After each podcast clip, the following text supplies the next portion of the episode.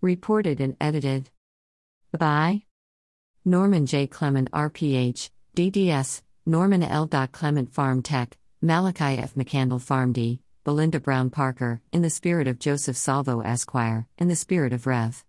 C.T. Vivian, Jelani Zimbabwe Clement, B.S., MBA, in the spirit of Erland Clement S.R., Willie Ginyard B.S., Joseph Webster M.D., MBA, Beverly C. Prince M.D., Fax, Leroy Baylor, J.K. Joshi M.D., MBA, Adrienne Edmondson, Esther Hyatt Ph.D., Walter L. Smith B.S., in the spirit of Bram Fischer Esquire, Michelle Alexander M.D., Cudjoe Wilding B.S., Martin Jew B.S., RPH, in the spirit of Deborah Lynn Shepard, Barris E. Muchett, Strategic Advisors.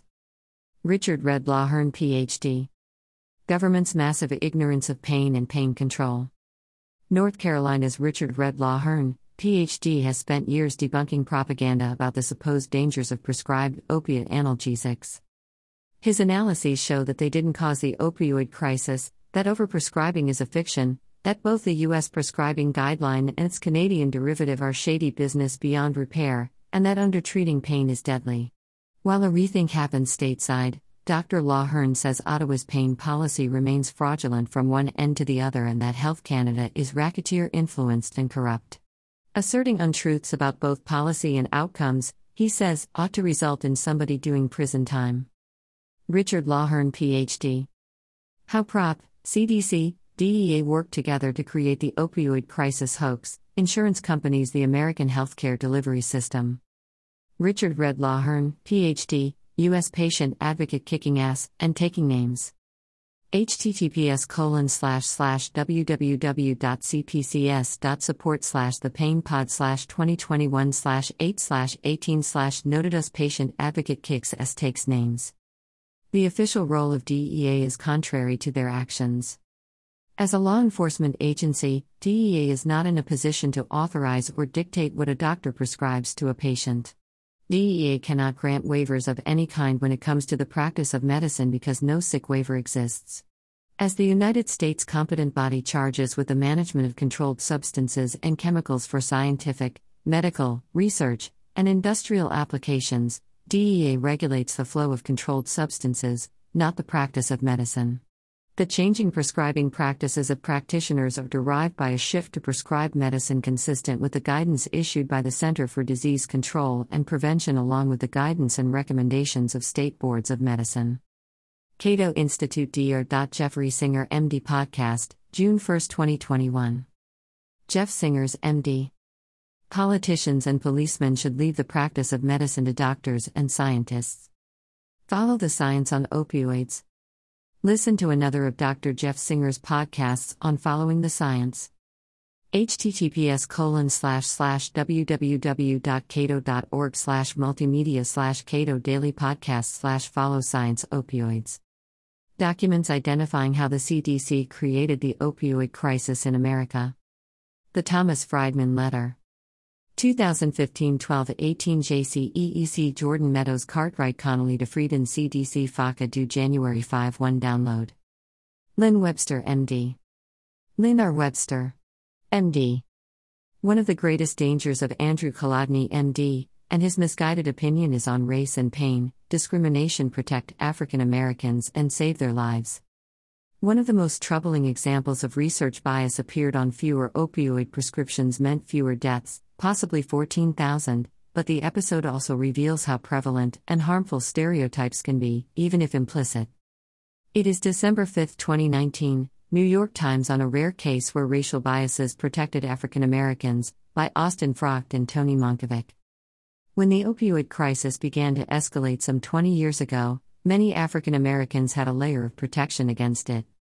But that protection didn't come from the effectiveness of the American medical system. Instead, researchers believe, it came from racial stereotypes embedded within that system. As unlikely as it may seem, these negative stereotypes appear to have shielded many African Americans from fatal prescription opioid overdoses. This is not a new finding. But for the first time, analysis has put a number behind it, projecting that around 14,000 black Americans would have died had their mortality rates related to prescription opioids been equivalent to that of white Americans. Starting in the 1990s, new prescription opioids were marketed more aggressively in white rural areas, where pain drug prescriptions were already high. African Americans received fewer opioid prescriptions, some researchers think, because doctors believed, contrary to fact, that black people, one, were more likely to become addicted to the drugs, two, would be more likely to sell the drugs, and three, had a higher pain threshold than white people because they were biologically different.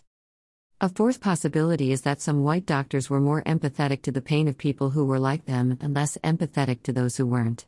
Some of this bias can be unconscious, said Dr. Andrew Kolodny, a director of opioid policy research at Brandeis University. This accidental benefit for African Americans is far outweighed by the long history of harm they have endured from inferior health care, including infamous episodes like the Tuskegee study. And it doesn't remedy the way damaging stereotypes continue to influence aspects of medical practice today. The reason to study this further is twofold.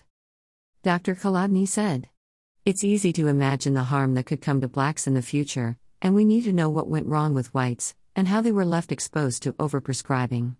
The prescription opioid related mortality rates of black and white Americans were relatively similar two decades ago, but researchers found that by 2010, the rate was two times higher for whites than for African Americans. Because African Americans were less likely to receive those prescriptions, they were less likely to become addicted, though they were more likely to endure unnecessary and excruciating pain for illnesses like cancer. Andrew Kolodny, MD of Prop 2011 meeting to create opioid guideline August 31, 2011 New York City. Andrew Kolodny, MD role in opioid policy is financially tied to Suboxone. Kolodny fails to reveal his financial conflict with the manufacturer of buprenorphine. Cannabis, diet, do they work for pain? Https colon slash slash www.cpcs.support slash the pain pod slash 2021 slash 7 slash 21 slash cannabis diet. Do they work for pain? Dr mary lynch has long advocated for treating pain well whatever it takes maybe even diet and cannabinoids. She's one of the founders of the Pain Medicine Certification Program at Canada's Royal College of Physicians and Surgeons, is a past president of the Canadian Pain Society, and is professor of anesthesia, psychiatry, and pharmacology at Dalhousie University in Halifax, where she works in the pain clinic at the K Health Sciences Center. For now, you are within. The Nemesis Benjamin Clementine 2015. The Norms. Reference 2. DEA letter to Richard Lawhern. This letter is in response to your email dated July 15, 2019, to the Drug Enforcement Administration, DEA. In your correspondence, you raise concerns regarding chronic pain management, closure of pain treatment centers, and the exodus of providers out of the pain management practice. DEA appreciates the opportunity to address your concerns and clarify information regarding this matter. The Controlled Substances Act, CSA, and its implementing regulations established a closed system of distribution to ensure appropriate medical care and to maintain the integrity of the system through an accountability process. One of the most important principles underlying the CSA and its implementing regulations is that to be valid, every prescription for a controlled substance must be based on a determination by an individual practitioner that the dispensing of the controlled substance is for a legitimate medical purpose in the usual course of professional practice. United States v. Moore, 423 U. SC 122, 1975, and 21 CFR 1306.04a. Federal regulations do not define the term legitimate medical purpose nor do they set forth the standards of medical practice. It is up to each DEA registered practitioner authorized by DEA to do so, to treat patients according to his or her professional medical judgment in accordance with a standard of medical practice that is generally recognized and accepted in the United States. DEA has not promulgated any new regulations regarding the treatment of pain. Federal law and DEA regulations do not impose a specific quantitative minimum or maximum limit on the amount of medication that a practitioner may prescribe on a single prescription, or the duration of treatment intended for a particular patient. DEA has consistently emphasized and supported the prescriptive authority of an individual practitioner under the CSA to administer, dispense, and prescribe controlled substances for the legitimate treatment of pain within acceptable medical standards as outlined in DEA's policy statement published in the Federal Register, FR, on September 6, 2006, titled Dispensing Controlled Substances for the Treatment of Pain. 71 FR 52716. While DEA is the agency responsible for enforcing the CSA, DEA does not act as the federal equivalent of a state medical board overseeing the general practice of medicine and lacks the authority to issue guidelines that constitute advice relating to the general practice of medicine. Therefore, it is important for you to check with your state medical board, as the issues that you have raised may be the result of new laws or regulations enacted by your state. Where state law or regulations impose requirements beyond those in federal law and regulations, practitioners must. Richard A. Lawhern, PhD, page 2. Comply with the additional state requirements, provided such state requirements do not conflict with the federal requirements.